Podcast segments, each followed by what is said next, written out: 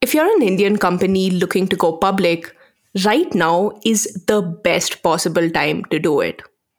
The Indian IPO rush this year has seen different companies from Zomato to Kalyan Jewellers go public. And now, the government of India wants in. In February of this year, 2021, India's Finance Minister Nirmala Sitharaman announced a disinvestment target of $23.5 billion. Now, the government has been putting out disinvestment targets every year along with the annual budget, but we're at this point where it doesn't mean much. They never meet the numbers, and the pattern continues into the next financial year. But this year is different. For one, this target is five times the number of last year's financial year disinvestment target. For another, the Indian economy has taken hit after hit and is in desperate need to recover in some way or the other. And finally, the center announced that $13.4 billion, more than half of the disinvestment target, would be raised from an IPO. The IPO of their crown jewel, LIC, Life Insurance Corporation of India. The state owned insurance company is being opened to the public for the first time ever with a 10% share. So while this IPO may bring in big bucks, there's definitely a payoff to it. And we have to wonder will the government really be able to handle it?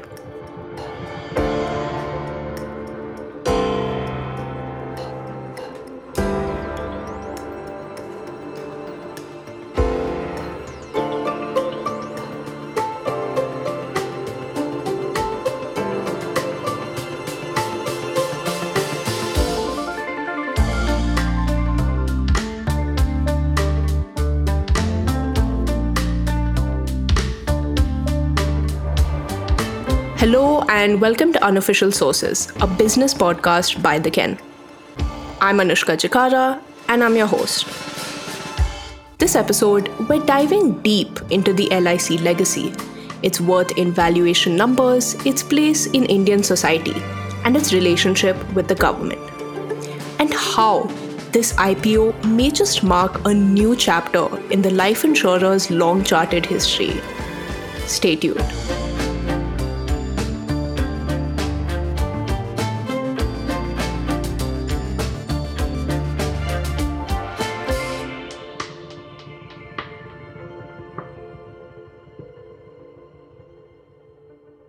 Life Insurance Corporation of India.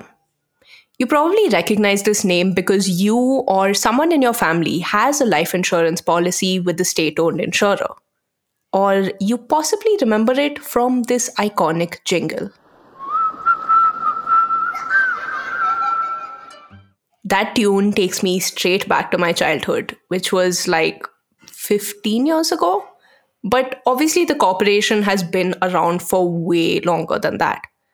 Now, 65 years since its inception, the government is listing 10% of LIC into the public market to raise a whopping $13.4 billion.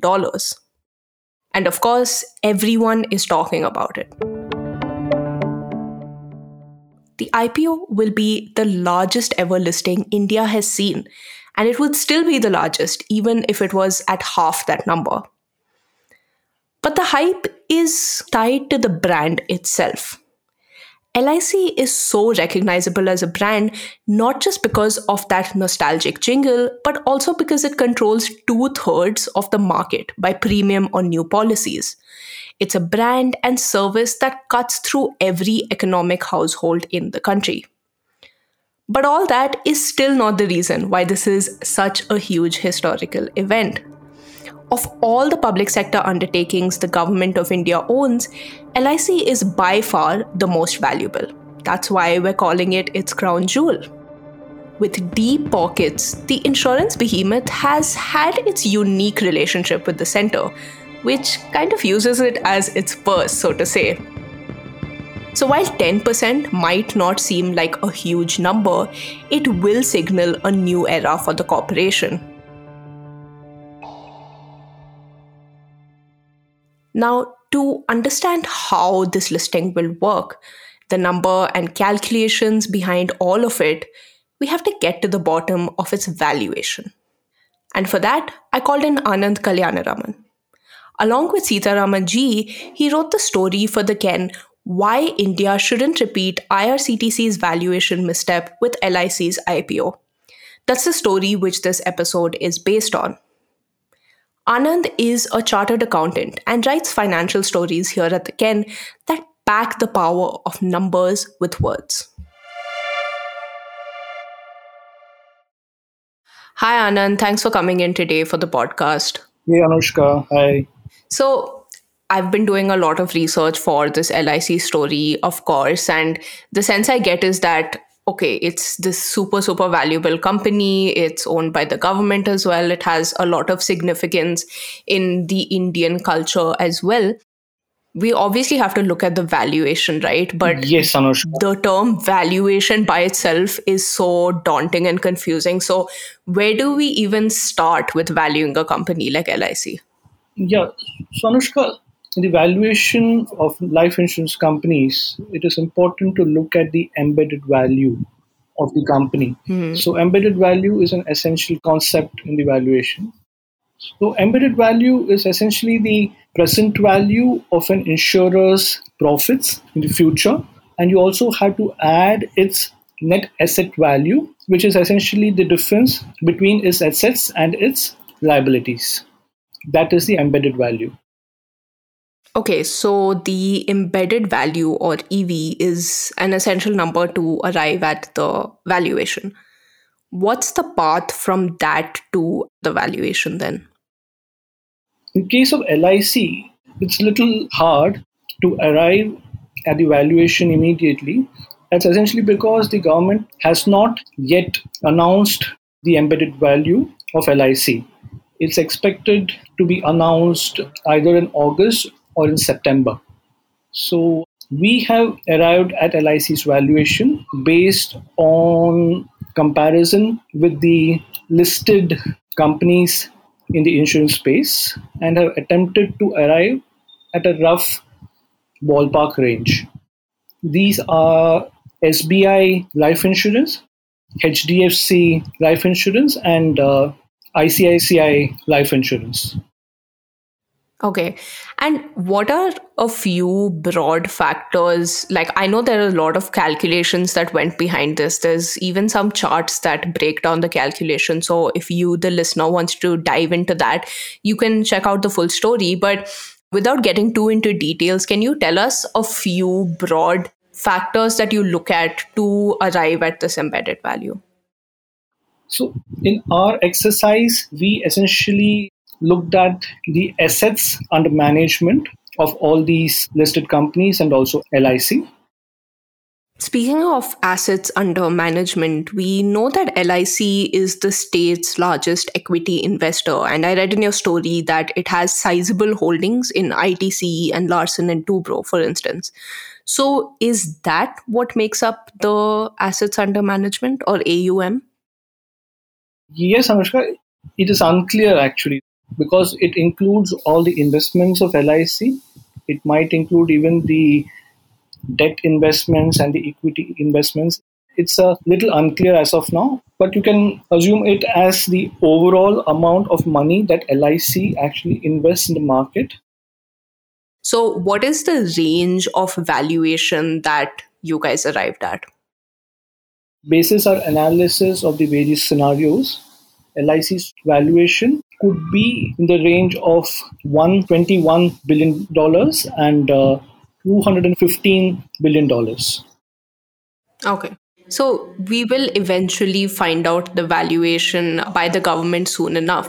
And maybe I'm a pessimist, but I just kind of want to go through the worst case scenario, right? Because valuation is such a crucial step in this whole process. Now, what is I mean, on one end, the worst case scenario is undervaluing the company. So, what would that look like if the government did that? If the government undervalued LIC, it will be heavily criticized. That's because, unlike the earlier issues, the LIC is among the largest companies in the uh, government's kitty. And the government is also counting on LIC's IPO to meet the major part of its uh, disinvestment proceeds. And it would be even worse considering that they've already made this mistake, right?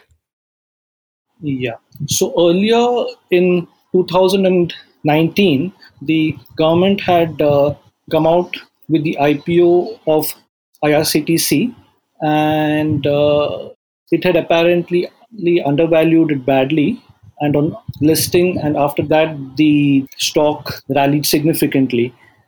There, it was a mistake, but it was okay in the sense because it was a smaller company. In the case of LIC, that's a mistake the government uh, cannot afford here. Right. And now, on the other end of this worst case scenario, what if the government ends up overvaluing LIC? On the other hand, if the government becomes extremely ambitious and attempts to overvalue LIC, there is a risk that the IPO may not succeed. Hence, the government has to adopt a valuation which is right, neither low nor high especially because uh, the government is uh, counting on this IPO in a big way.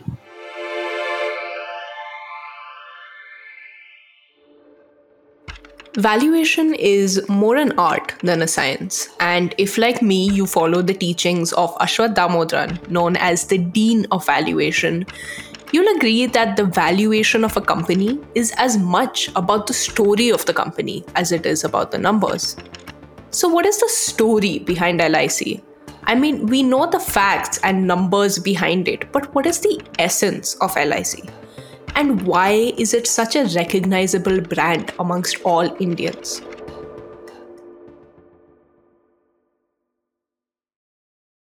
Well, I'm just 22 years old and definitely do not have life insurance, so I needed some help here.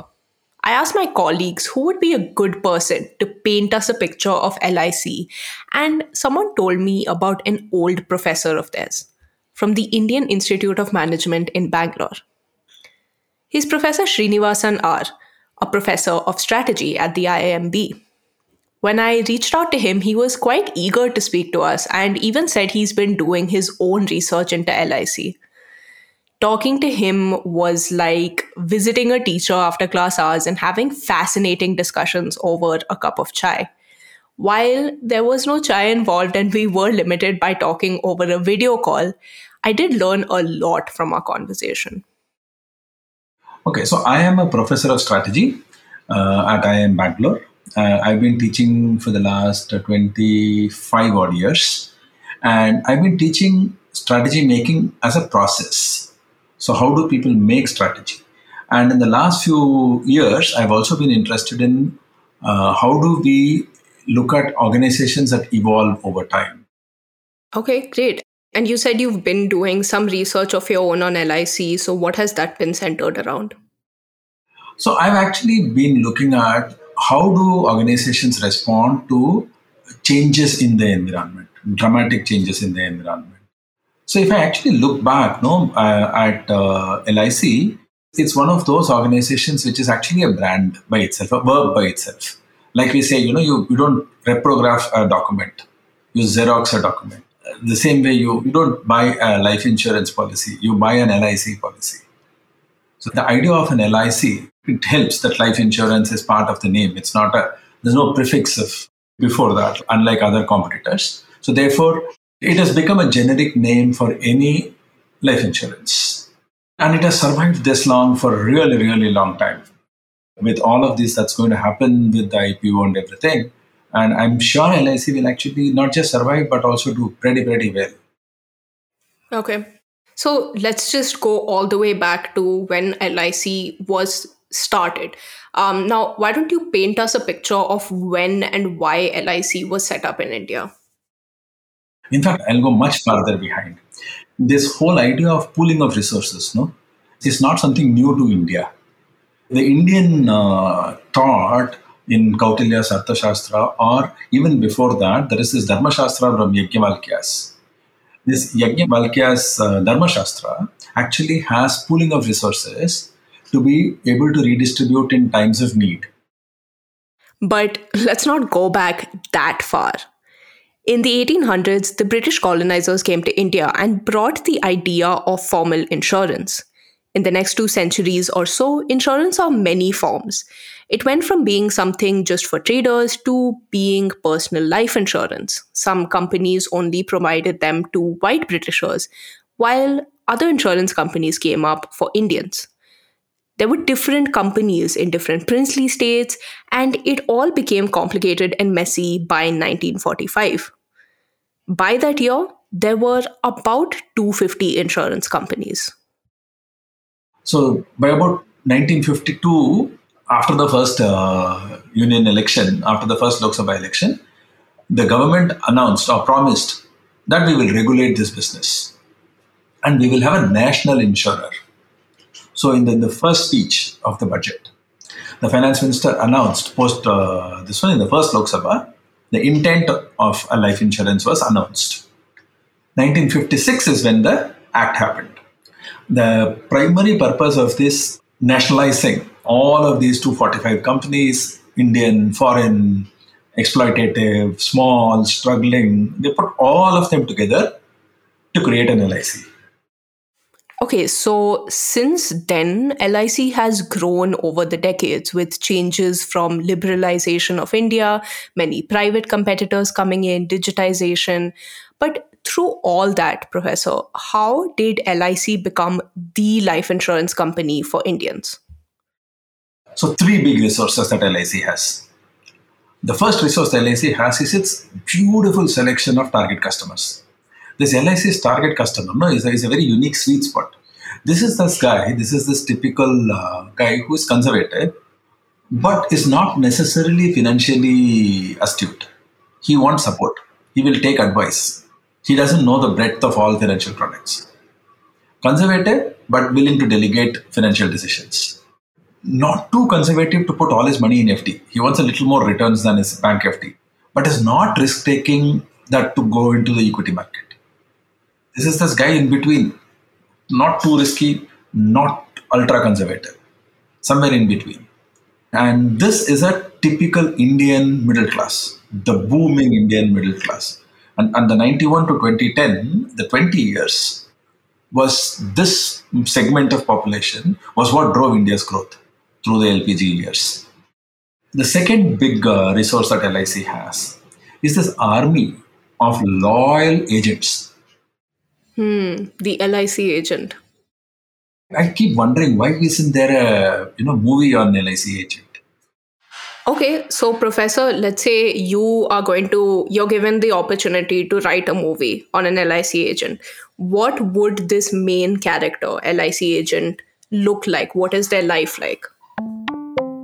So so the, the, the image that I have of an LIC agent is like this you know, this is like that typical suburban Gurgaon Manesar, maybe Akshay Kumar, right? Playing the lead role, hmm. riding a whatever Hero Honda, you know, a middle-aged 45-year-old, being able to talk to the 50-year-olds and the 25-year-olds at the same time. Right. And and, and you know the, the idea of this is these are micro entrepreneurs. Hmm. These are not employees. These are people who value the freedom of their timing, of their choice. And, the, and their big resource, their big whatever is their deep expertise of their customers' financial needs. Hmm. So here is an LIC agent who, who knows his 500 customers by name and everything. He knows that, you know, uh, Neeraj Chacha ke ghar mein aaj shadi hai you know he knows that unki beti is getting ready for this he knows that kind of uh, you know he, he understands the social economic nature of every single customer hmm. none of this is documented none of this is algorithmic like the facebooks and the googles do his algorithm is between his ears he knows his customers so very well you know, to the extent that my LIC agent actually called me saying that, sir, you're approaching 50, your, li- uh, your driving license is going to be expiring. yeah. He reminded me that my driving license will expire on my 50th birthday. That's the kind of deep knowledge he has. Now, this knowledge is extremely loyal. And this is these are very loyal agents, okay? Now, how did they get this loyalty? Is because the brand LIC, know, they don't have to go and sell LIC brand. When they do the business, they only have to sell their expertise. I am expert. I know the products. I know the right product for you. I can customize the right product for you. Brand LIC is already built. The third uh, very important skill that LIC has built is these agents. No, these agents are continuously skilled. It is not like these agents will go out of fashion. I don't know if you know, every single branch has an agent training center. Hmm. If there are very branches so close to each other, they will possibly have two, three branches together. But there's a training manager at every single branch, which means for every 35, 40 agents, there's a training center. And they're continuously trained before they're enlisted as an agent, annually. Now, these three things have helped LIC stay over all of these years. Tight regulation in the monopoly years, deregulation through the private players, foreign players with deep pockets entering and hitting the market. These deep pockets uh, entrants have come and killed variety of industries. They've killed uh, Indian consumer durables business. What Indian consumer durables brand do you know today? What PC brands do you know today? Indian PC brands. What Indian watch brands do you know today? They have come and killed a variety of things. LIC has stayed in spite of this, you know, uh, this thing that has come from. And, the, and these insurance companies are not like uh, durables company. They're very, very high deep pockets, very large pockets. And some of them are backed by governments or pension funds. Trillions of dollars of back end cash. And those fellows have not been able to garner market share from LIC. And largely because the sweet spot of customers, the army of agents with deep CRM connects, and the continuous training and upskilling of agents. LIC and India's history in the last few centuries go hand in hand. On one end, it's represented by the relationship that people have to it, and on the other end, it's defined by its relationship with the government. The IPO will be another milestone in this path and will affect all sides. But the path is not a simple one. The cascade effect of the IPO path goes far beyond big bucks and some public involvement. It has far reaching consequences that might just change the face of the state owned company. We have an idea of LIC's past, its present, and somewhat into its near future. But we need to look further beyond that to actually understand the significance of this IPO. To get into just that, I spoke to Sitaraman. He's the co author of the story, and if you're a regular listener of the podcast, you will probably recognize his voice. He's a staff writer here at the Ken, actually the chief of bureau of our Mumbai arm, and he writes about energy, retail, and banking. Hey Sita, thanks for joining us here in for the podcast. Hey Anushka, good to be back after a while. Yeah, so of course there's no doubt in our mind now about, you know, the kind of value of LIC it's worth billions and billions of dollars. And also just its place in the society and how prevalent it is across all economic classes. But i wanted to discuss it from a more forward looking perspective. Specifically there are some doubts about the growth the potential for growth for the company in the coming years. I read that in your story and i was wondering if you could just elaborate on that a little bit. So anushka if you look at the growth of lic one thing that's very clear is the role of the LIC agent. All of us are familiar with LIC agents, right? So there are about what uh, over 2 million insurance agents in the country, and more than half of them actually work with LIC. And these guys actually bring 95% of LIC's business when it comes to individual insurance policies. And that's not the case with the private sector for them, only 25% of their business comes from these agents. Okay, so is there a problem with having an agent model? Well, the agency model has actually worked quite well for LIC uh, all these years. But the thing is, it's about 25 to 30% more expensive than bancassurance, which is nothing but selling insurance policies through bank branches.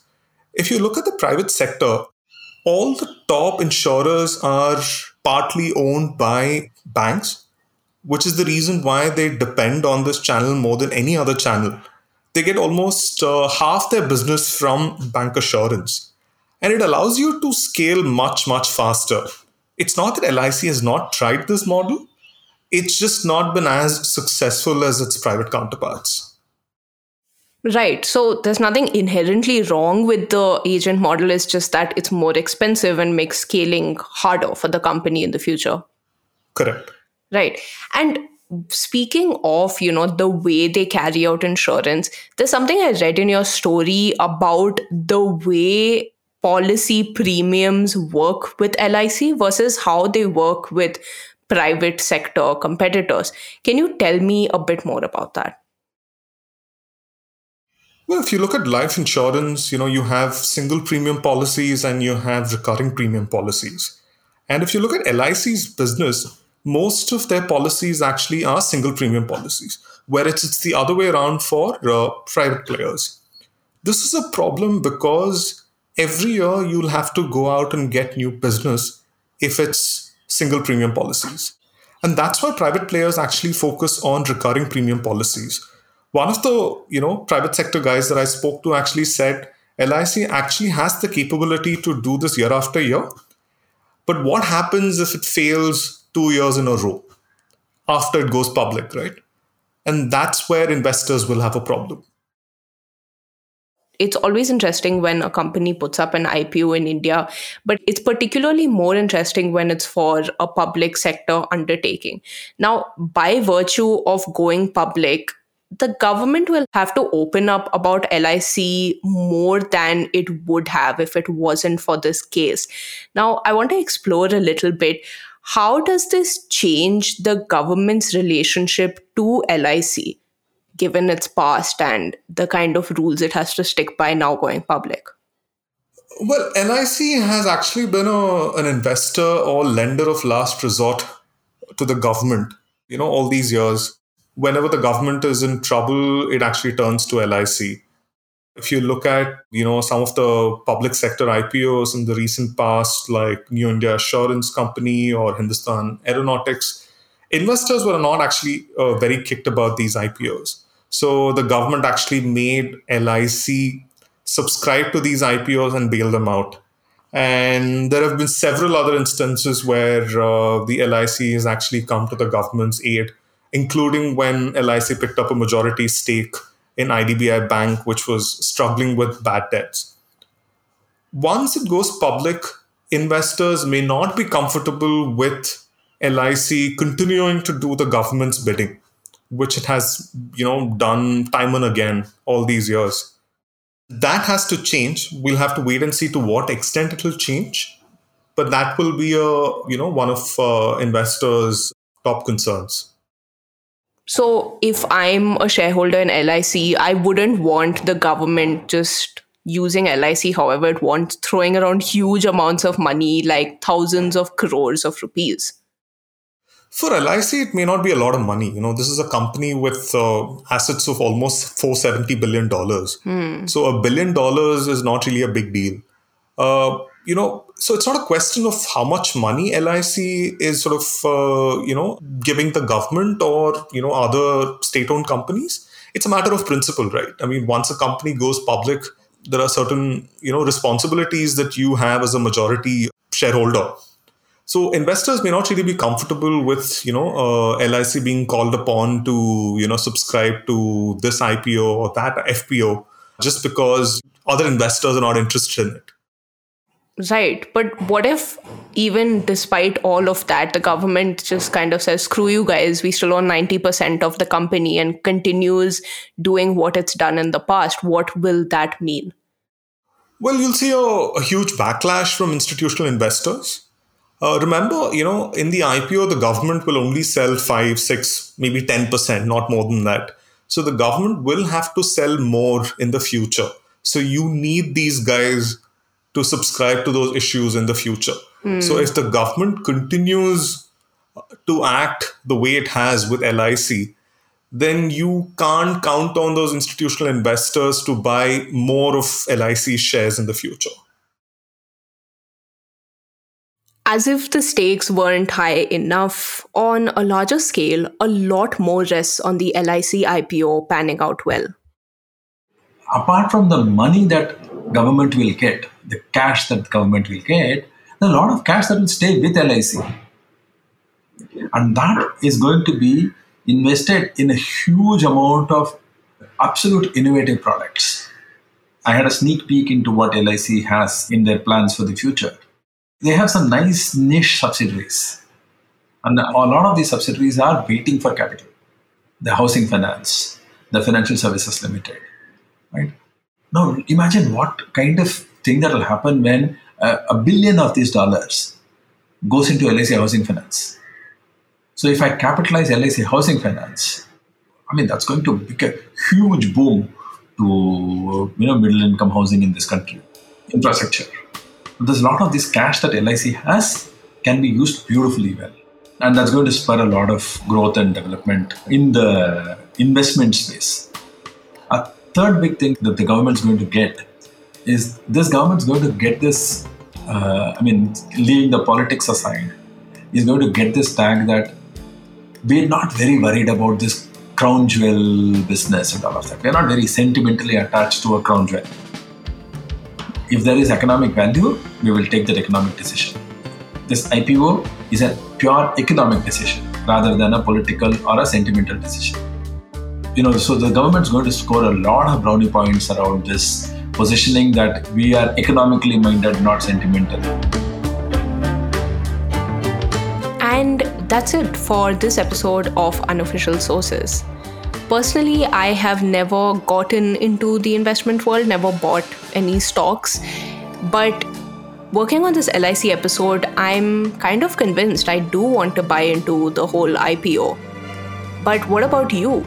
Are you interested in buying an LIC stock? And is there something you're considering that we didn't cover in this episode? Actually, you know, there's a lot that we didn't cover in this episode. The story that was written on which we kind of crafted this episode has a lot of details and charts and calculations. And if you're interested in looking at that, you can check it out in our podcast offer. Other than that, we would love for you to write to us if there's something more that you'd want to add. You can email us on podcast at the-ken.com or tweet at us at thekenweb. And well, we'll see you next time, next fortnight on Unofficial Sources by The Ken.